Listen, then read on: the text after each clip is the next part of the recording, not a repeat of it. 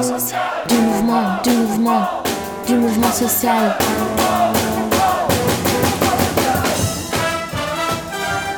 Bonjour, je suis Jean-François Guillon de l'association Attaque et je suis là pour vous présenter l'émission du mouvement social. Émission mensuelle d'Attaque sur Aligre FM, une émission pour vous faire partager l'énergie qu'on retrouve dans les mouvements sociaux, dans les manifestations, dans les luttes, dans ce qui s'invente au quotidien pour faire face au système, pour le renverser ou au moins pour en inventer un autre qui soit plus juste, plus équitable et plus enthousiasmant. Et on essaye d'en faire quelque chose ben, à la radio, avec un clin d'œil à la fanfare invisible qui anime les manifestations parisiennes et contribue à nous mettre en mouvement. Cette émission mensuelle euh, qu'on peut retrouver sous la forme d'un podcast est à l'image de notre association diverse, ouverte et informée, tournée vers la réflexion autant que vers l'action, un mélange de temps de cerveau disponible et de fourmis dans les jambes pour prendre la rue et les champs. Mêler la réflexion de fond et l'actualité des mobilisations collectives, donner la parole. D'ailleurs, si vous souhaitez apprendre avec nous à nous emparer des ondes, n'hésitez pas à nous contacter. On remercie FM de nous accueillir et je précise que toutes les émissions sont également disponibles en podcast sur le site de la radio et sur la plateforme Spectre. Alors nous allons parler aujourd'hui d'une multinationale qui a beaucoup fait parler d'elle depuis la rentrée. Euh, dans un contexte de crise énergétique euh, que nous traversons. Et il s'agit de la multinationale qui s'appelle Total Energy, qu'on connaissait depuis longtemps sous le nom de Total. Une multinationale avec laquelle les Français entretiennent un rapport régulier à la pompe, mais dont les agissements dans le domaine fiscal et financier, dans le domaine environnemental et dans le domaine social ne sont pas toujours des plus recommandables. Et on reçoit pour en parler euh, Yuli Yamamoto, qui est porte-parole d'Attaque France. Annalena Rebaud euh, euh, des Amis de la Terre et un représentant de CGT Total Grand Puy au téléphone tout à l'heure, qui sera sans doute euh, soit Paul Feldman, soit Adrien Cornet. On attend d'avoir des nouvelles. Alors, pour commencer, Yuli, on va commencer avec toi. tu es l'une des nouvelles porte-parole d'Attaque, donc. Et on sait qu'Attaque lutte depuis sa création sur la question de la fiscalité pour une redistribution des richesses. Euh, comme on l'a dit en introduction, Total Energy a réalisé des, profits records cette année. on parle même de super profits, c'est le nom d'une campagne que mène Attaque en ce moment. On va écouter, pour essayer de comprendre ce que c'est que les super profits, Bruno Le Maire nous dire ce qu'il ce qu'il sait, ce qu'il en sait des super profits. Je ne sais pas ce que c'est qu'un super profit. Je sais que les entreprises doivent être profitables. C'est tout ce que je sais.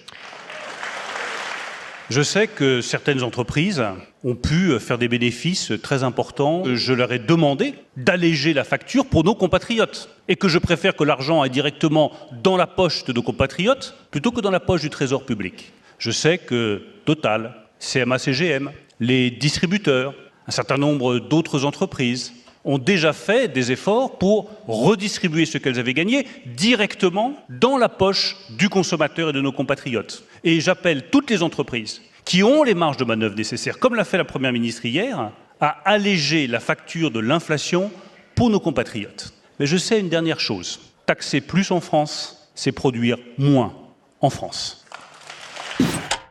Yuli, est-ce que tu peux expliquer à nous-mêmes et à Bruno Le Maire ce qu'est un super profit, puisqu'il n'a pas l'air de, de, le savoir, et nous détailler un peu quels sont euh, les super profits de Total en l'occurrence. Bah, Bruno, Le Maire, on va l'inviter à déjà ouvrir un dictionnaire. Donc, on va prendre la définition simple, le Larousse. Donc, le Larousse dit que ce sont des profits considérables, euh, au-dessus des profits habituels. Donc, ce sont des profits exceptionnels. Euh, ce sont les bénéfices des grandes entreprises. En fait, ce sont des bénéfices qui ne sont pas dus à de l'innovation, à une stratégie d'investissement ou à des gains de productivité. Euh, ce sont des bénéfices, des profits d'aubaine. en Angleterre, on dit one fall, non, pardon, windfall, pardon pour mon anglais, profits. Profits profits tombés du ciel. Ils sont pas tant tombés du ciel que ça. En fait, ils sont dus à des circonstances externes, donc euh, telles que la guerre euh, qui se passe actuellement donc en Ukraine, euh, l'inflation, la crise. Donc, ce contexte-là, ces circonstances externes, en fait, vont leur permettre d'augmenter les prix. Donc, c'est pas la crise pour tout le monde. Hein. et c'est justement comme ça, en fait, que, que, la question des super profits arrive dans l'actualité. C'est qu'en pleine crise énergétique, en pleine crise sociale, etc., on a des injonctions à la population française de serrer la ceinture, de faire preuve de sobriété. On a même une tribune des géants de l'énergie en juin euh, dernier, dont Pouyanné et Total euh, ont pris leur part pour dire qu'il fallait être sobre, c'est la crise énergétique, etc. Et pourtant, bah, le 440 se porte à merveille, les profits sont records, et c'est comme ça que la question des super profits a émergé. Et euh, du coup, pour le 440, par exemple, on est euh, sur un record qui en passe de dépasser 2021. On est à environ 78 milliards de bénéfices nets cumulés. Euh, pour le 4 total, le troisième trimestre, hein, ça a fait scandale suite au mouvement social dans les raffineries. le troisième trimestre 2022, il a fait... Alors, attendez, il a fait que je dise pas de bêtises, 7 milliards. Voilà, j'allais dire 16, mais ça c'est le total 2022. Il a fait 7 milliards juste en un trimestre et c'est 43% de plus que 2021. C'est fou, mmh, c'est quasiment mmh. le double. Et donc depuis, 2000, euh, depuis 2022, hein, depuis le début de l'année, c'est 16 milliards. Donc quand on compare aux bénéfices du 440, 78 euh, milliards, c'est une sacrée belle part. Hein, euh, voilà, c'est comme ça qu'on... C'est comme ça qu'on peut ajouter le mot super devant profit. Exactement. D'accord. Alors justement sur cette question des, super profits, euh, Pouyanné, donc qui est le PDG de Total dont tu parlais, a été auditionné. C'était le 21 septembre dernier dans le cadre d'une mission d'information euh, à l'Assemblée nationale sur les super profits. Et à l'issue de l'audition, euh, le groupe a déclaré qu'il allait réviser ses tarifs pour aider les Français pendant la crise. On va écouter Patrick Pouyanné faire une déclaration à ce propos. Je vous annonce deux mesures en fait. La première concerne tous nos clients au gaz, tous les clients de Total Énergie, 200 000 clients qui sont en situation de précarité énergétique. Les clients en situation de précarité énergétique recevront un chèque gaz de 100 euros. Et puis euh, deuxième mesure euh, où nous avons réfléchi à ce qu'on pouvait faire côté carburant et là on va viser euh, les zones rurales, les stations service Total Énergie dans les zones rurales. Là ils auront une remise en caisse pour un plein de 50 euros, ils auront une remise de 50 litres pardon, ils auront une remise de 5 euros.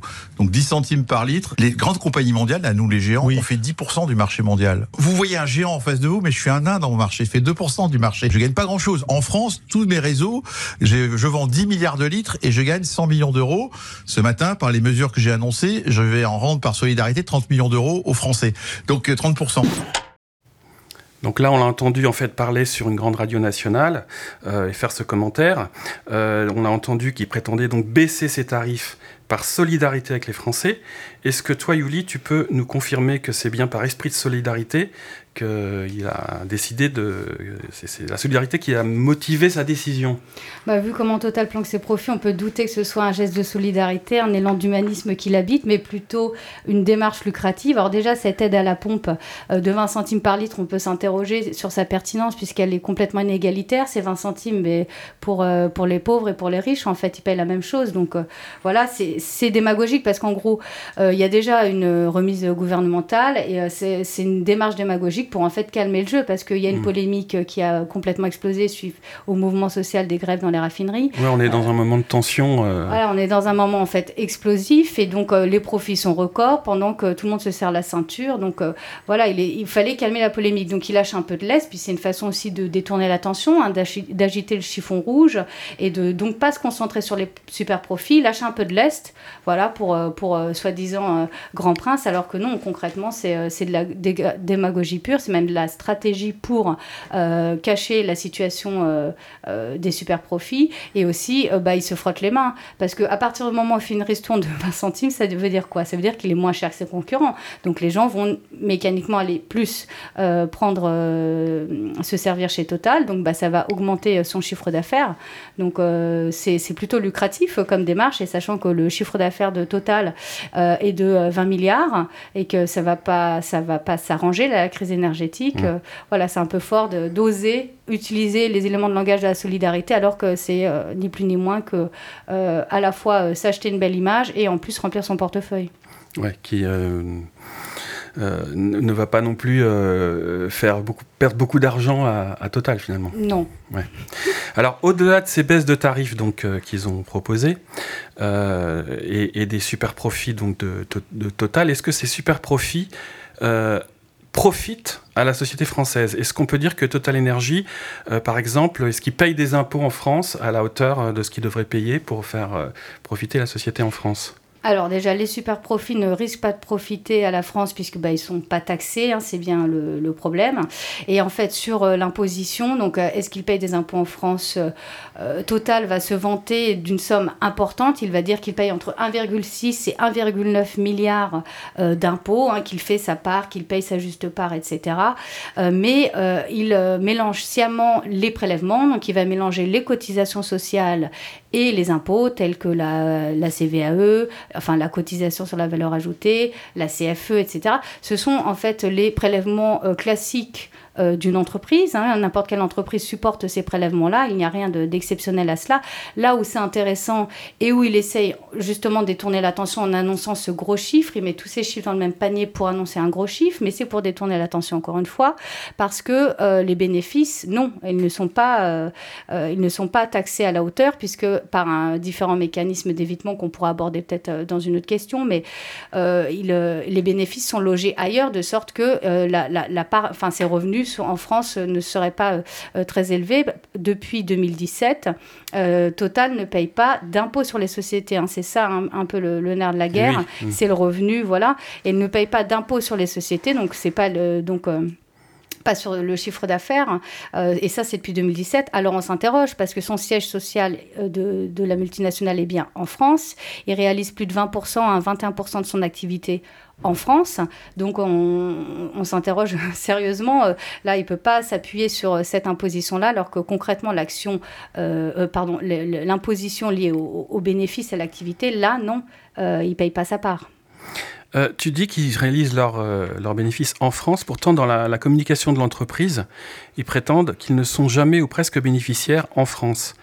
Euh, si on les écoute, ça expliquerait pourquoi ils payent peu d'impôts. Est-ce que c'est ça? Ah oui, ils se plaignent, ils font pas assez de bénéfices. ça va être comme pour le salaire de Pouyanné. On va faire une cagnotte. Donc en fait, oui, oui bah, les bénéfices, ils ne sont pas bénéficiaires parce que les bénéfices, en fait, ils, bah, ils sont planqués ailleurs. Donc à l'instar de toutes les multinationales hein, qui sont quand même, on le sait, euh, des spécialistes, ils pratiquent massivement des méthodes d'évitement fiscal, des méthodes, euh, des méthodes d'optimisation fiscale. Donc, euh, et là, la méthode qui va être employée ici, qui est problématique, c'est le jeu des prix de transfert. Donc un prix de transfert, c'est quoi? C'est quand c'est la répartition des bénéfices entre les différentes entités du groupe dans des pays à fiscalité basse, voire nulle, voire des paradis fiscaux, euh, de sorte en fait bah, qu'il reste euh, plus rien à taxer. Et donc en fait, ce sont des, mm, des transactions intra-groupes, euh, des transactions intra-groupes où le prix est plus ou moins manipulé. Donc si le prix de transfert respecte le prix du marché, c'est de l'optimisation, mais mhm. s'il est manipulé, mhm. bah, c'est de la fraude. Voilà, il joue sur ça. Et puis Total, il a une version officielle. Hein, il considère, il considère qu'il n'a pas de bénéfice, etc. parce que il s'appuie en fait sur. Il dit que l'essentiel du bénéfice est réalisé après l'extraction, euh, au moment ah de la vente. C'est sur le. Voilà, il joue sur ça. Et de l'exportation des pays producteurs vers les pays de consommation euh, finale comme la France. Sauf qu'il y a bien des raffineries en France, euh, qu'il faut transformer l'essence hein, pour le consommer. Il y a bien de la consommation en France. Euh, et aussi, Total a installé donc son siège en France. Il réalise 21% de son activité. Il emploie 35% des effectifs du groupe. Il y, a, il y met 44% du capital social de toutes les entités du groupe. donc, pourquoi Total ne déclare pas des bénéfices imposables dans les pays où il réalise son chiffre d'affaires. D'accord. Bah, écoute, merci. Alors, nous sommes toujours sur euh, FM avec euh, notre émission sur Total Énergie, intitulée Total fait du sale. Et on va maintenant se tourner vers, euh, après les questions de fiscalité, les questions de finances, vers la problématique environnementale. Et on reçoit donc, on l'a dit, euh, pour, euh, pour les Amis de la Terre, et on va se poser des, des, questions sur l'aspect écologie. J'ai trouvé une citation de Antonio Guterres, pour le donc, secrétaire général de l'ONU, qui déclarait il y a peu devant des dirigeants mondiaux Notre dépendance aux combustions fossiles nous tue. Investir dans de nouvelles infrastructures de combustibles fossiles est une folie. Euh, est-ce que, euh, face à cette déclaration, Total Energy a mis un frein à ses activités en termes de prospection, Annalena Absolument pas. Euh, et avant de revenir sur la stratégie de Total, euh, juste dire un mot sur justement cette déclaration du secrétaire général de l'ONU pour dire qu'en fait, derrière cette déclaration, il y a un consensus scientifique. C'est-à-dire que euh, les scientifiques du GIEC, donc qui sont les experts du climat, l'Agence internationale de l'énergie, l'ONU, se sont tous d'accord en fait pour dire que si on veut limiter l'aggravation du dérèglement climatique et maintenir des conditions de vie vivable sur Terre, euh, on doit absolument réduire la consommation et la production d'énergie fossile dès aujourd'hui. Mmh. C'est-à-dire que d'ici 2030, on est censé baisser de 3% chaque année notre consommation euh, de gaz et de 4% notre consommation de pétrole. Euh, on est très loin de ça. En fait, même si on regarde les réserves actuellement en cours d'exploitation partout dans le monde, si on va au bout euh, de la consommation de ces réserves, on dépasse déjà l'objectif euh, de 1,5 degré de réchauffement, qui a déjà des conséquences euh, dramatiques mmh. en termes d'événements météorologiques extrêmes, pour les conditions de vie des populations, etc. Là-dedans, quelle est la réaction de Total? Total prévoit toujours d'augmenter sa production de pétrole et de gaz, en fait, et même en fait, a prévu de poursuivre ses investissements là, dans, dans, ce secteur-là, donc dans les énergies fossiles. D'ici 2030, euh, Total prévoit euh, de mettre 70% de ses investissements euh, dans le pétrole et le gaz. quand on regarde toutes les entreprises dans le monde qui développent des projets pétroliers et gaziers, Total fait partie des 10 premières entreprises à développer le plus de ces projets. En plus, ces projets, c'est quel type de projet C'est beaucoup de projets non conventionnels, c'est-à-dire en fait que c'est des projets de pétrole et de gaz qui sont plus difficilement accessibles que le pétrole et le gaz qu'on a extrait jusqu'ici. Donc ça va être euh, des, projets euh, en ultra profond, donc des, forages ultra profonds marins. Mhm. c'est des projets en Arctique, c'est des projets de fracturation hydraulique. et tout ça, ça a des conséquences aussi environnementales beaucoup plus fortes. D'accord. Comment, comment on connaît en fait tous ces projets? Euh, on, traque total, on, les suit partout. Euh, ils sont, ils sont très. C'est pas obligatoirement communiqué en fait. Ah si si, ils communiquent dessus. En fait, ils assument complètement leur stratégie euh, de poursuivre le développement du pétrole et du gaz, notamment sur le gaz. Leur discours, c'est que le gaz est une énergie de transition, que c'est une énergie plus propre que le charbon et le pétrole. Et en fait, s'ils disent ça, c'est parce qu'ils regardent uniquement le moment de la combustion du gaz. En fait, au moment où on brûle du gaz par rapport à quand on brûle du charbon ou du pétrole, effectivement, ça émet moins de, de dioxyde de carbone, ça émet moins de CO2. Mais en réalité, le gaz, il est composé de méthane. Et le méthane, c'est aussi un gaz à effet de serre, sauf qu'il est beaucoup plus puissant que le CO2. Mmh. Euh, il est euh, sur, euh, sur une période de 20 ans, par exemple, il est 80 fois plus puissant que le CO2. Or, quand on exploite du gaz, qu'on le transporte, ce méthane, il fuit. Il fuit directement dans l'atmosphère et il a directement un impact sur le dérèglement climatique. D'accord. Alors, est-ce que euh, pour euh, toutes ces, opérations d'extraction ou, même de prospection, euh, Total bénéficie de facilités, d'aides de l'État pour réaliser ces travaux? Enfin, est-ce que on parle parfois pour définir le mode d'agir de Total dans ces pays, comme en Afrique, de diplomatie parallèle? Est-ce que tu peux expliquer un peu ce, terme et la, façon dont ça se passe dans les relations avec l'État? Hmm. Alors les relations entre l'État et Total, elles sont très intéressantes, elles sont euh, assez intenses, avec notamment des allers-retours entre euh, les personnes qui travaillent pour Total et les personnes qui travaillent pour l'État, donc entre les hauts fonctionnaires et les dirigeants de Total. On observe vraiment euh, des allers-retours, donc c'est ce qu'on appelle les portes tournantes ou le pantouflage, mmh. et ça c'est vraiment massif entre, entre Total et l'État. Total bénéficie de beaucoup d'aides de la part de l'État dans le développement de ses activités, et ce sont des aides de toutes sortes. ce sont des aides qui viennent directement de l'Élysée, ce sont des aides qui viennent des ambassades. Jusqu'à récemment, il y avait aussi des aides financières qui pouvaient être accordées par l'État à des projets menés par Total. Euh, ça passe aussi parfois par la coopération militaire avec certains pays. Enfin, en fait, il y a vraiment une palette euh, d'outils que l'État peut utiliser pour aider Total dans ses activités. Et inversement, en fait, Total va se servir de la diplomatie de l'État euh, pour promouvoir ses activités. Donc c'est là où en fait on peut parler aussi de diplomatie parallèle dans la mesure où Total est une entreprise si grande et d'une telle envergure que par moment on peut presque la comparer à un État en termes de pouvoir et d'influence possible. Dans ses rapports avec les gouvernements euh, locaux, quoi. Oui, et ça, en fait, euh, Patrick Pouyanné aussi euh, l'assume totalement. Par exemple, lui, il dit que leur activité de pétrole et gaz est perçue par les pays producteurs comme un, domaine de souveraineté des pays producteurs. Et donc, il, il, a dit, je cite, Total participe aux relations qu'entretient la France avec ces pays, tout en bénéficiant de celles-ci. Mmh. Donc il y a vraiment un, jeu euh, entre les deux. Euh, je prends un exemple qui est euh, le, gigantesque projet de Total en Ouganda et en Tanzanie qui s'appelle ICOP. sur ce projet, très concrètement, l'ambassadeur d'Ouganda intervient régulièrement dans des événements de Total, accompagne Patrick Pouyanné, le PDG de Total, quand il se rend en visite officielle auprès des représentants, auprès des dirigeants d'Ouganda. il l'accompagne et en échange, Total sponsorise aussi un grand nombre d'événements de l'ambassade française en Ouganda. Donc il y a vraiment ce double jeu. Alors justement, sur ce euh, projet d'oléoduc en Ouganda, on va écouter un deuxième extrait. On va écouter Thomas Barth, qui est euh, une personne de l'association Survie, euh, qui dénonce donc l'emplacement du projet en Ouganda. Et c'est un extrait d'une émission La tête au carré sur France Inter, avec donc Thomas Barth de Survie. Il démarre au cœur du plus vieux et du plus ancien parc naturel d'Ouganda, le parc des Murchison Falls. De plus, avec l'oléoduc, ce qu'on remarque, c'est que ça va impacter énormément d'autres zones extrêmement sensibles, que ce soit des zones humides, euh, d'autres zones protégées, des forêts primaires, des réserves d'animaux où certaines espèces sont passées en, voie de disparition. Et je parle pas du côté euh, climaticide. Ce projet va provoquer un dégagement de CO2 plus important de manière annuelle que ce que dégage l'Ouganda et la Tanzanie réunis. Juste un seul projet. Alors si on écoute bien ce qui vient de nous être dit, on a l'impression vraiment d'un projet absolument catastrophique pour la planète. Euh, est-ce que tu confirmes déjà, mais surtout, est-ce que tu peux aussi nous dire que, outre l'impact écologique là qui est décrit, décrit pardon, est-ce qu'il y a un impact euh, de ce projet également sur les populations locales, j'imagine, mais quel est-il?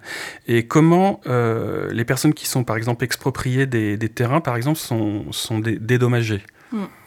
Alors, ICOP, c'est un projet qui est effectivement catastrophique à la fois sur le plan climatique, environnemental et pour les populations locales. Peut-être d'abord rappeler euh, ce que c'est. Euh, ICOP, c'est un projet qui est composé en deux. Il y a déjà la partie extraction de, pétrole, et donc ça, euh, ça, ça, veut dire forer et exploiter plus de 400 puits de pétrole, dont, euh, dont 132 en fait sont dans un parc euh, naturel protégé. Mhm. Euh, et en plus de ça, du coup, ça s'accompagne d'un oléoduc géant, donc un énorme tuyau qui va transporter le pétrole brut. Or, le pétrole qui va être extrait en Ouganda, c'est du pétrole qui est très visqueux, et donc pour le transporter, il faut le chauffer pour le rendre, pour le rendre plus liquide. Donc, on parle du plus grand oléoduc chauffé au monde, qui va faire 1400 km. Mmh. Euh, donc là-dessus, euh, imaginez euh, l'impact environnemental, ce que ça veut dire en fait de construire un oléoduc pareil, ce que ça veut dire de forer dans un parc naturel protégé, etc. C'est-à-dire qu'il est chauffé tout du long. Il est chauffé tout du long mmh. pour rendre le, pétrole plus liquide et faciliter son transport. Donc c'est vraiment une aberration climatique et environnementale.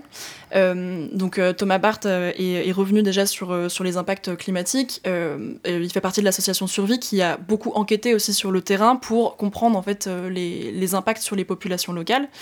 construire un oléoduc pareil et, et, aller forer 400 puits comme ça dans, une aire protégée, ça veut dire aussi déplacer des, des, dizaines de milliers de personnes. au total, en fait, il y a 118 000 personnes qui ont été expropriées, soit partiellement, soit totalement. Et parmi ces 118 000 personnes, en fait, il y en a 67 000 qui n'ont toujours pas reçu la compensation financière qu'on leur avait promis. Euh, et même si on regarde en fait le processus d'expropriation en tant que tel, euh, il ne respecte pas du tout les principes euh, édictés par des traités internationaux qui sont que pour qu'une personne cède ses terres, il faut d'abord qu'elle ait exprimé un consentement libre, mhm. préalable et informé. Or, ces trois conditions, elles ne sont pas respectées par le projet de Total, c'est-à-dire que euh, les, formulaires de consentement signés par euh, les familles, euh, souvent ça a été sous la contrainte, avec très peu d'informations disposées, et, surtout souvent ça a été fait aussi dans la précipitation, et donc sans consentement préalable de ces populations. et derrière, il y a aussi eu des, promesses de compensation, et en fait ces compensations, elles ont même été sous-évaluées avec, enfin les, les, taux de compensation, ils ont été... Sous-évaluées par Total sous-évalué mmh. par Total, euh, avec euh, des taux de compensation qui étaient basés sur 2012 euh, ou 2018, qui ne prend pas du tout en compte l'inflation. dans l'évaluation des terres aussi, parfois, ils ne prenaient pas en compte toutes les espèces d'arbres, notamment les arbres médicinaux. donc voilà, il y a tout un, tout un tas de, de, conséquences derrière, et surtout, en attendant d'être compensés, les familles n'ont pas le droit d'utiliser les terres euh, dont elles ont été expropriées, donc elles sont privées de leurs moyens de subsistance.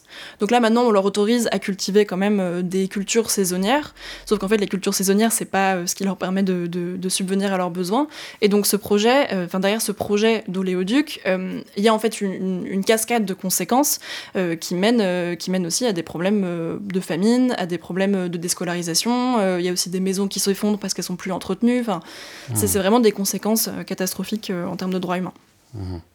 Alors, euh, tout ça, ça se passe en Ouganda. Euh, L'Ouganda, c'est un pays qui vit sous un régime qui n'est pas totalement démocratique. Hein. Euh, Est-ce qu'il y a cependant, mm, malgré tout, dans le pays, des opposants locaux à ces projets qui peuvent s'exprimer? Euh, Si c'est le cas, est-ce que peut-être tu peux les, tu les connais? Est-ce que tu peux mm. nous dire en quoi ça consiste, cette opposition? Et, et, comment ils sont organisés? Et quels liens peut-être les Amis de la Terre ou d'autres associations ont avec eux? Mm. Alors effectivement, euh, le projet euh, ICOP et Tilenga, qui est le projet d'extraction, sont entre l'Ouganda et la Tanzanie. Euh, ces deux pays sont très loin d'être des régimes démocratiques, on peut même dire que ce sont des régimes autoritaires, et se baser sur les critères de Reporters sans frontières, etc. en Ouganda, il y a encore des associations qui sont actives, il y a une opposition locale qui mène des enquêtes de terrain, qui récolte beaucoup d'informations aussi auprès des familles impactées par les projets, et qui protestent contre ces projets-là. En Tanzanie, c'est beaucoup plus compliqué. C'est une société civile qui est encore plus restreinte, avec euh, de nombreuses ONG qui ont été fermées, dont les comptes en banque euh, ont été euh, gelés. Et donc, c'est beaucoup plus difficile. Jusqu'ici, c'était très difficile d'accéder à l'information en Tanzanie. Thomas Barth, qu'on a entendu tout à l'heure, mmh. a réussi à s'y rendre et à mener un long travail d'enquête, duquel est sorti un rapport qu'on a sorti avec les Amis de la Terre et Survie en, en, en, octobre. mais voilà, l'opposition en Tanzanie, elle est plus compliquée parce que c'est un, un, régime qui muselle beaucoup plus la société civile.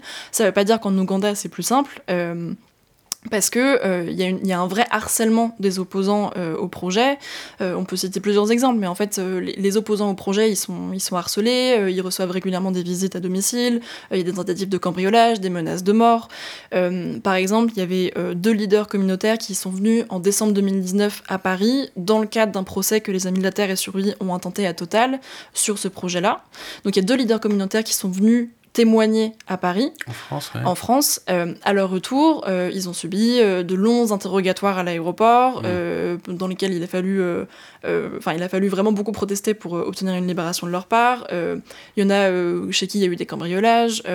récemment aussi, en, mai 2021, il y, avait un, collègue de nous qui, travaille pour une association qui s'appelle Afigo, qui était sur le terrain pour enquêter avec une journaliste italienne, et les deux ont été arrêtés de façon totalement arbitraire euh, et il a fallu, euh, un, bon moment avant de les libérer. Donc il y a un vrai harcèlement en fait des opposants euh, locaux euh, et donc nous on travaille régulièrement avec euh, avec les oppositions locales, avec toutes ces associations. Donc j'ai cité Afigo, mais il y en a beaucoup d'autres.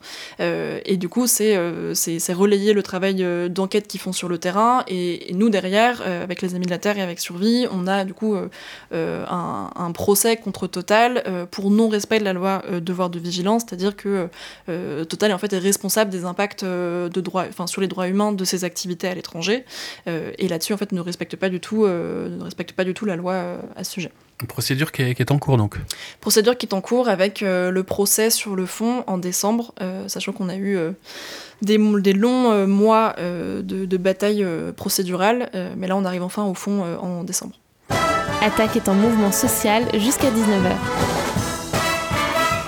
Après avoir abordé donc dans cette émission différents aspects de la multinationale Total et de ses méfaits, on a parlé avec euh, Yuli Yamamoto, donc qui est porte-parole d'attaque des questions d'évitement fiscal. Euh, on a parlé euh, avec Anna-Léna Rebaud de, des Amis de la Terre des questions de pollution, d'environnement et d'action sur les méfaits sur les sur les, les, habitants en fait des pays où ils interviennent. On va parler maintenant de l'aspect un peu plus social. Euh, et des employés de, de, Total, comment ça se passe euh, à l'intérieur de l'entreprise. Et on est en ligne normalement, j'avais annoncé qu'on ne l'aurait pas, mais on l'a. Et on va l'entendre pour vérifier avec Paul Feltman de la CGT Total Grand Puy. Est-ce que Paul est au bout de la ligne? Oui, bonjour à tous, est-ce que vous m'entendez bien? On t'entend très bien, Paul. Donc, euh, euh, je crois que tu travailles, donc, euh, enfin, je crois pas, je sais que tu travailles à la raffinerie de Grand Puy. Mais est-ce que cette raffinerie de Grand Puy, tu peux nous expliquer un peu quelle est l'activité du site et peut-être à quelles problématiques spécifiques vous êtes confrontés sur le site? Euh, oui, donc nous étions hier, nous étions, enfin il y a un an et demi maintenant, on était une raffinerie où on raffinait du, du pétrole brut pour en faire des euh, euh des carburants, hein, euh, des essences, des gasoils qu'on retrouve dans les stations-service. Mhm. Et aujourd'hui, voilà, donc on est en pleine reconversion. Un Total a décidé de, de fermer notre raffinerie pour en faire en fait des usines une usine zéro pétrole euh, où on va notamment faire du bio, du, de l'agro-plastique, de l'agrocarburant pour les avions euh, et du recyclage, euh, du recyclage de plastique. Euh, en fait, de globalement, si on va recycler la poubelle jaune pour en faire une huile qui va nous permettre de refabriquer du plastique. Tout ça, c'est fait sur le site. Pardon? Tout ça est fait, étant fait sur le site. Voilà, donc en fait pour l'instant aujourd'hui, alors euh, aujourd'hui les travaux euh, commencent tout juste en fait, donc ça fait mhm. un an et demi euh, que l'usine est à l'arrêt, donc ça fait un an et demi maintenant qu'on a tout le processus social qui a été mis en place donc par notre direction hein, pour évidemment dans cette reconversion il y a forcément énormément de suppression d'emplois, hein. on était 450 mhm. salariés total on va passer à 250, donc on a 200 suppressions d'emplois directs, euh, et on estime, enfin 500 suppressions d'emplois indirects euh, liées notamment euh, à tous nos sous-traitants, euh, mais aussi sur les emplois du, enfin, voilà, du bassin local. Et ça, on commence vraiment à avoir des effets qui sont qui sont désastreux. Hein. on a, on, voit là aujourd'hui, donc il y a 150 salariés total qui ont, qui ont quitté l'usine. On était 450 aujourd'hui, on est aux alentours, on est en dessous de 300. donc ces 150 salariés qui sont partis, il faut savoir que c'est aussi globalement euh, pour un salarié, c'est un enfant aussi qui quitte la région. Euh, et donc voilà, donc on, voit déjà que dans notre petit village, on a des, écoles qui ferment. Euh, un an et demi après la fermeture de la raffinerie, on a des écoles qui ferment. Donc souvent, bah, dans les petits villages, c'est la seule chose qui permet au, au, village de vivre un petit peu. et donc à côté de ça, bah, quand l'école ferme, c'est souvent aussi bah, tous les petits services euh, ou les petits euh, les petits commerçants euh, bah, qui périssent aussi derrière. Donc donc voilà, on voit vraiment un bassin, le bassin de vie locale qui est aussi en train de dépérir. donc ça c'est vraiment voilà ce qui se passe en ce moment au bout d'un an et demi finalement d'arrêt de la raffinerie. D'accord. Alors euh, peut-être Annalena, tu as une réaction sur ce qui vient d'être dit? Oui, tout à fait, parce qu'on travaille beaucoup avec, euh, avec euh, les raffineurs de Grand Puy depuis 2020 justement, parce qu'en 2020, Total a annoncé le plan de reconversion en plateforme zéro pétrole, et, et à partir de ce moment-là, on a travaillé avec les raffineurs, les Amis de la Terre et Greenpeace sur en fait c'était quoi le projet derrière de Total, puisque Total vend cette reconversion de la raffinerie comme un projet écologique avec voilà du biocarburant euh, du bioplastique, du recyclage, etc. Euh, mais nous, on a décrypté les activités prévues et en fait, elles n'ont rien d'écologique. Euh, je vais prendre juste un euh, un exemple, parce que rentrer dans les trois exemples, ce serait un peu long, mais par exemple sur euh, le, biocarburant, euh, l'idée c'est d'aller fabriquer de, des carburants à partir d'huiles usagées et de graisses animales pour ensuite aller faire voler des avions. sauf que derrière, en fait, déjà, la solution pour réduire les émissions du secteur aérien, c'est de diminuer le secteur aérien. et par ailleurs, on n'a absolument aucune information sur où euh, en fait, Total compte aller chercher euh, ces graisses animales et ces huiles usagées. En fait, il n'y a pas de plan d'approvisionnement. Et du coup, très probablement qu'il faudra quand même recourir à euh, des plantes végétales et donc des cultures dédiées et avec, avec un impact sur le climat beaucoup plus important. Et je pense que ça, c'est important de le rappeler parce que, en fait, Total utilise Grand Puy en France comme une vitrine verte de mmh. regarder mmh. à quel point on est en train de changer, etc. Pendant que derrière, il continue à investir à l'international dans le pétrole et dans le gaz. Alors effectivement, il y a eu une mobilisation qui a été soutenue soutenu également, enfin en tout cas par la plateforme Plus Jamais Ça, donc avec Greenpeace, avec Attac, avec les Amis de la Terre et plein d'autres associations, qui vous a soutenu aussi, Paul, enfin sur place, je veux dire. et là, on a connu, donc, donc j'imagine qu'il y a cette mobilisation, et on a connu aussi plus récemment une séquence importante là, à la rentrée de, de grève dans les raffineries dans le mois dernier. Est-ce que tu peux nous dire un peu où ça en est? Est-ce que les grèves ont été reconduites ou où on en est d'une part au niveau national et puis d'autre part au niveau évidemment local Quel est l'état de la mobilisation aujourd'hui? Quelles, sont les revendications, les rapports de force euh, dans l'état actuel? Alors bon, ça va être un, ça va être un peu long, mais il faut revenir un petit peu, euh, un peu à la base. Enfin, je pense que vous avez dû en parler un peu plus tôt dans l'émission, mais bon, globalement, ce qui se passe, c'est que euh, après Covid, on a une explosion. Une, explosion de l'inflation euh, qu'on avait enfin moi voilà j'ai 28 ans enfin j'ai 30 ans et je ne crois pas me souvenir d'une inflation aussi grande mmh. Euh, donc voilà, c'est quelque chose que nous, les jeunes générations, on, ne connaît pas. Euh, donc là, voilà, aujourd'hui, cette année, on est aux alentours de 6,5 ou 7% d'inflation. Euh, donc on a on a une explosion de l'inflation du coût énergétique d'un côté euh, et de l'autre côté on travaille pour une entreprise comme Total qui n'a jamais fait autant de bénéfices puisque euh, euh là les, les, les rapports financiers du troisième trimestre sont tombés chez nous euh, chez Total et il s'avère que Total en neuf mois vient d'engendrer plus de 28 milliards de dollars de bénéfices. Voilà. Au niveau mondial. Historique, on n'a jamais vu ça. et donc là on voit qu'il y a quand même un c'est-à-dire que nous, travailleurs, d'un côté, euh, on est en train de compter euh, ce qu'on est en train de perdre, c'est du salaire qu'on perd, hein, l'inflation, euh, enfin, ce que je pouvais acheter avec 100 euros dans mon caddie au mois de janvier, mhm. bah, avec 100 euros aujourd'hui, j'achète beaucoup moins de choses.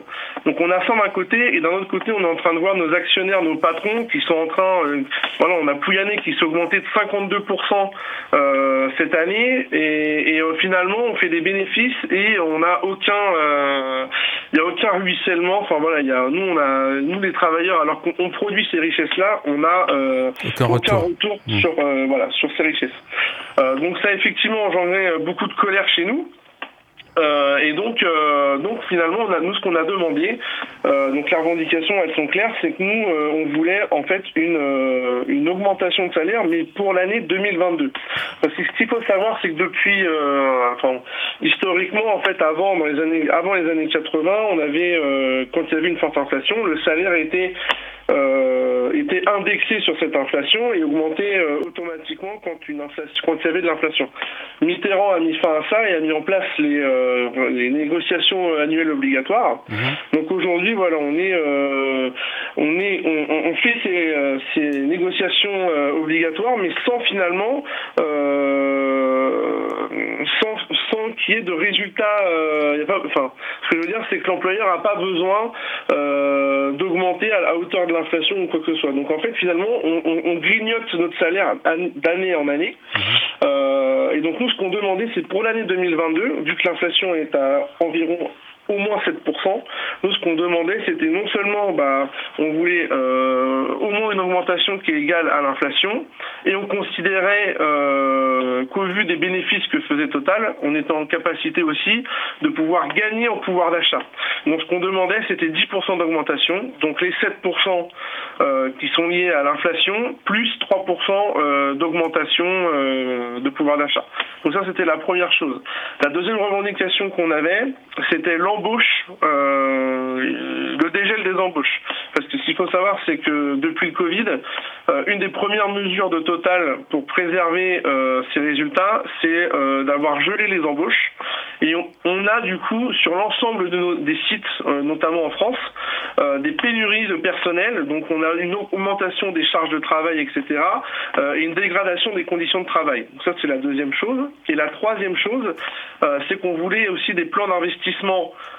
dans notre outil de travail, hein, dans les usines, euh, pour justement euh, bah, qu'on puisse travailler en sécurité, parce que ce qu'on voit aussi, c'est que les raffineries, elles vieillissent. Hein. On a la raffinerie de Normandie qui a été inaugurée en 1933, je crois. donc voilà, ça, ah fait, ça fait presque 90 mmh. ans maintenant que, que, cette raffinerie, elle tourne. Et donc on a besoin d'investissements bah, voilà, pour les moderniser et pour qu'on puisse les conduire en sécurité. Donc ce sont, les, ce sont nos trois revendications. et donc on est tous partis... Euh, pour les raffineries totales, on est tous partis le 27 septembre. Mhm. Voilà, donc ça faisait suite. On avait déjà engagé euh, quelques journées de mobilisation, en, une en juin et une en juillet. Donc on est parti en septembre et là les salariés ont décidé de partir en reconductible. Euh, ce qui est assez intéressant et ce qu'il faut noter aussi, c'est que euh, on a nos camarades d'ExxonMobil qui sont, euh, enfin qui sont aussi dans le pétrole, qui eux aussi euh, finalement sont partis. Ils sont même partis un peu plus tôt que nous. Ils sont partis le, le 20 septembre. Et du coup, voilà, ça a créé du coup un enchaînement qui euh, a provoqué bah, la situation qu'on a connue notamment au mois de, au mois d'octobre. D'octobre, oui. Tu faisais part en fait d'une revendication d'augmentation de salaire à 10%. Euh, J'avais trouvé en fait en me renseignant un petit peu que la direction de Total avait proposé donc 7% pour euh, 2023 et que ça avait été ça. rejeté par la CGT, euh, contrairement à la CFDT, la CGE, la CFE, CGC.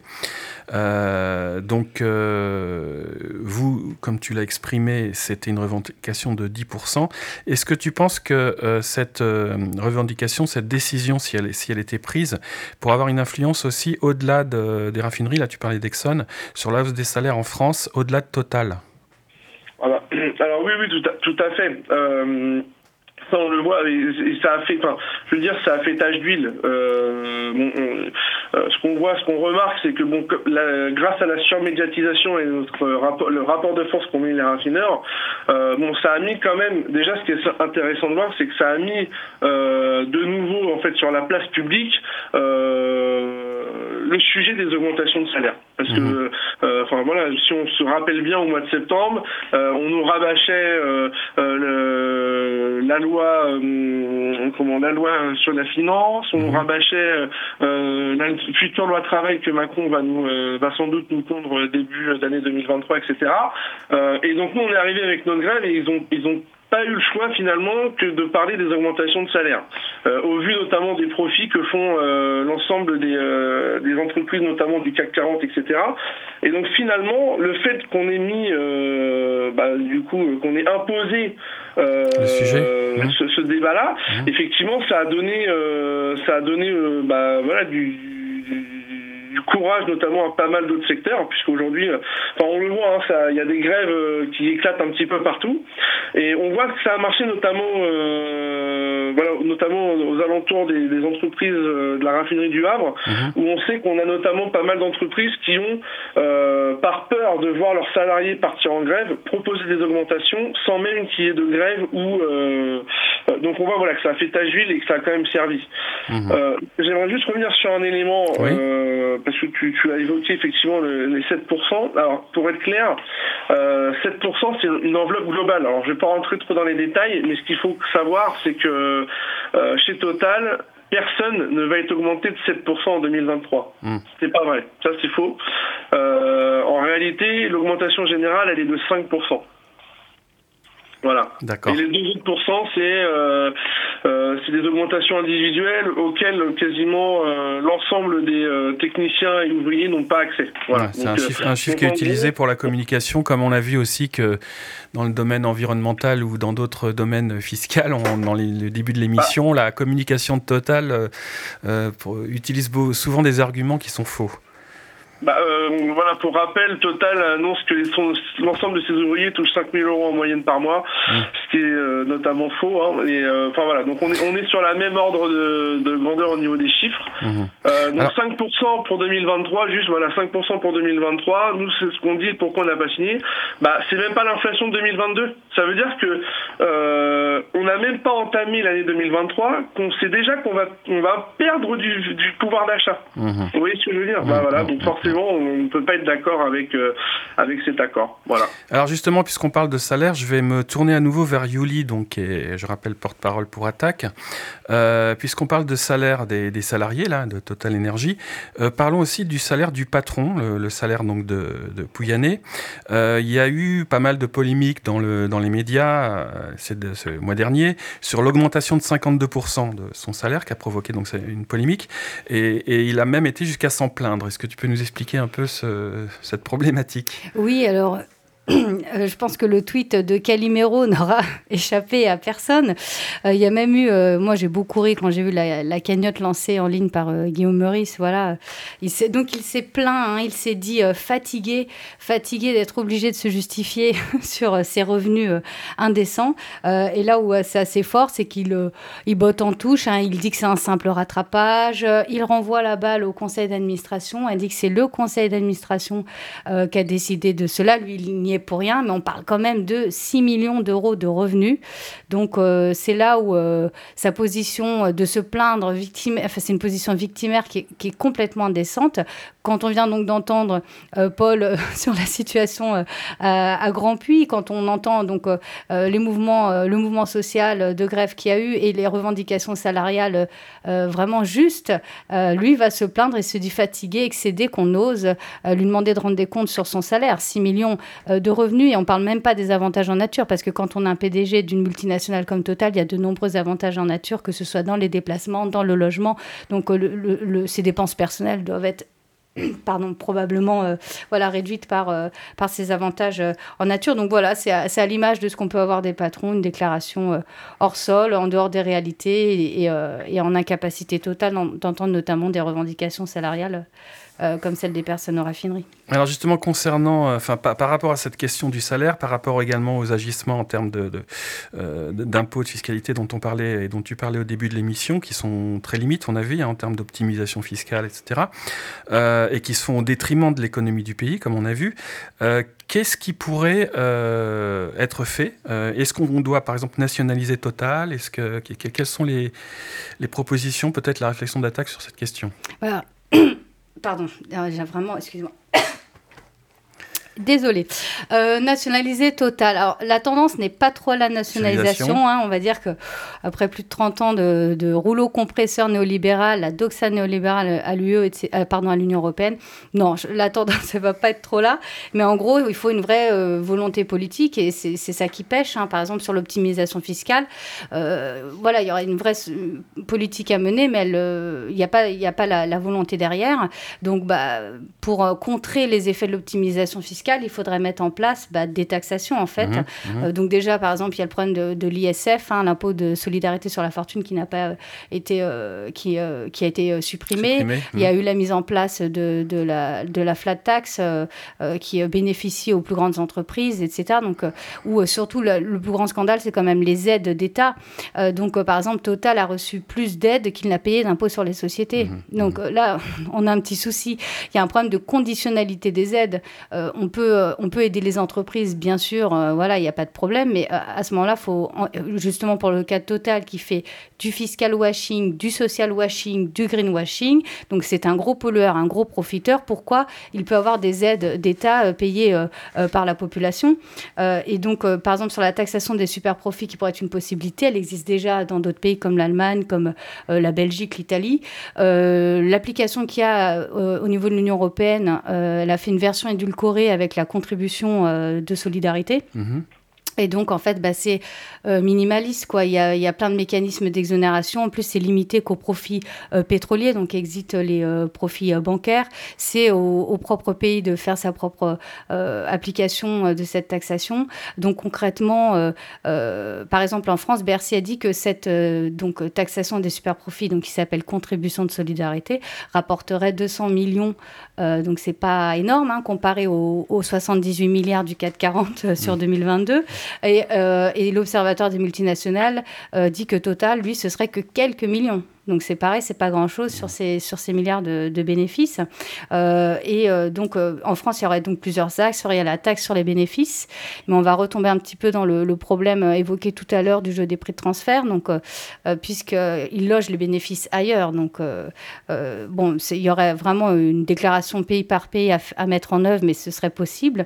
Il y aurait aussi la taxe sur les ventes. Donc là, c'est une taxe qui est on va dire, plus proche d'une taxe sur les chiffres d'affaires, donc ce serait possible. Et puis une revendication depuis plusieurs années d'attaque, c'est la taxation unitaire, hein, donc de considérer la multinationale comme une seule entité. Ah oui, on en a déjà parlé dans les émissions précédentes. Voilà, tu peux expliquer, ouais. Oui, donc c'est en fait tout simplement, c'est oui, considérer les parties de la multinationale, les entités comme une seule entité, et donc et éviter en fait la répartition des bénéfices hein, dans des pays hmm. à fiscalité basse ou nulle. ces bénéfices répartis donc seraient ne seraient plus répartis et, ils pourraient payer un impôt à hauteur de l'activité réelle exercée dans le pays. Mm. Euh, donc, euh, ça pourrait être une solution et notamment plus de justice fiscale hein, pour les petites et moyennes entreprises. Euh, à ce moment-là, on, on, retomberait dans une situation plus égalitaire par rapport aux petites entreprises et moyennes entreprises qui, qui payent plus en fait comparé à ce que paye le multinational par ce système d'optimisation. Mhm. Alors, euh, Annalena, on a vu avec ce que disait Paul là, sur les activités, la, la reconversion de, ce qui se passe à Grand. Euh, on a parlé de greenwashing. Euh, effectivement, dans la communication d'attaque, d'attaque, dans la communication de Total Energy, c'est différent. Euh, on entend souvent que Total euh, s'engage fortement sur les énergies renouvelables, etc. quelle est en fait la, proportion? Est-ce que tu peux nous expliquer un peu comment ça se passe au niveau du greenwashing? Est-ce qu'il y a du vrai ou pas de ce qui se passe chez Total? Hmm. Oui, bah, ça fait euh, quelques années que Total s'est lancé dans un grand plan de communication pour euh, communiquer sur à quel point ils étaient en train de revoir leurs activités en profondeur, qu'ils allaient investir dans les énergies renouvelables. Ils ont changé de logo avec une, avec une symbolique euh, qui passe de, euh, du pétrole rouge euh, aux énergies renouvelables, vert, jaune, etc. Enfin, mais derrière toute cette stratégie de communication, au fond, quand on regarde leur stratégie climat, qui a été analysée par plusieurs ONG, en fait, les comptes n'y sont pas. c'est ce que je disais en début d'émission, c'est vraiment leur stratégie, c'est de augmenter encore la production de pétrole et gaz, alors que le B à bas euh, si on veut agir d'un point de vue environnemental et climatique, c'est de diminuer la production. Euh, et derrière, euh, les investissements dans les énergies renouvelables sont largement insuffisants. si on regarde d'ici 2030, en fait, les énergies renouvelables représenteront seulement 15% du mix énergétique de Total. Mmh, c'est ridicule quand on sait la vitesse à laquelle on devrait avancer. Eh ben merci. Donc euh, je remercie les invités, hein, Yuli Yamamoto, porte-parole d'Attaque France, Anna-Lena Rebaud pour les Amis de la Terre et puis Paul Feldman au téléphone pour la CGT Total Grand Puy. C'était l'émission d'Attaque sur euh, FM, donc euh, du mouvement social. Euh, merci également pour la technique à FM à Enrico et Marilou qui sont derrière la vitre et qui nous ont soutenus pendant cette émission. Euh, je précise que la prochaine émission aura lieu le 22 novembre et qu'elle sera consacrée à une autre multinationale euh, internationale qui s'appelle Amazon. Et à l'occasion du Black Friday, nous, aborderons euh, les méfaits d'une autre de ces multinationales.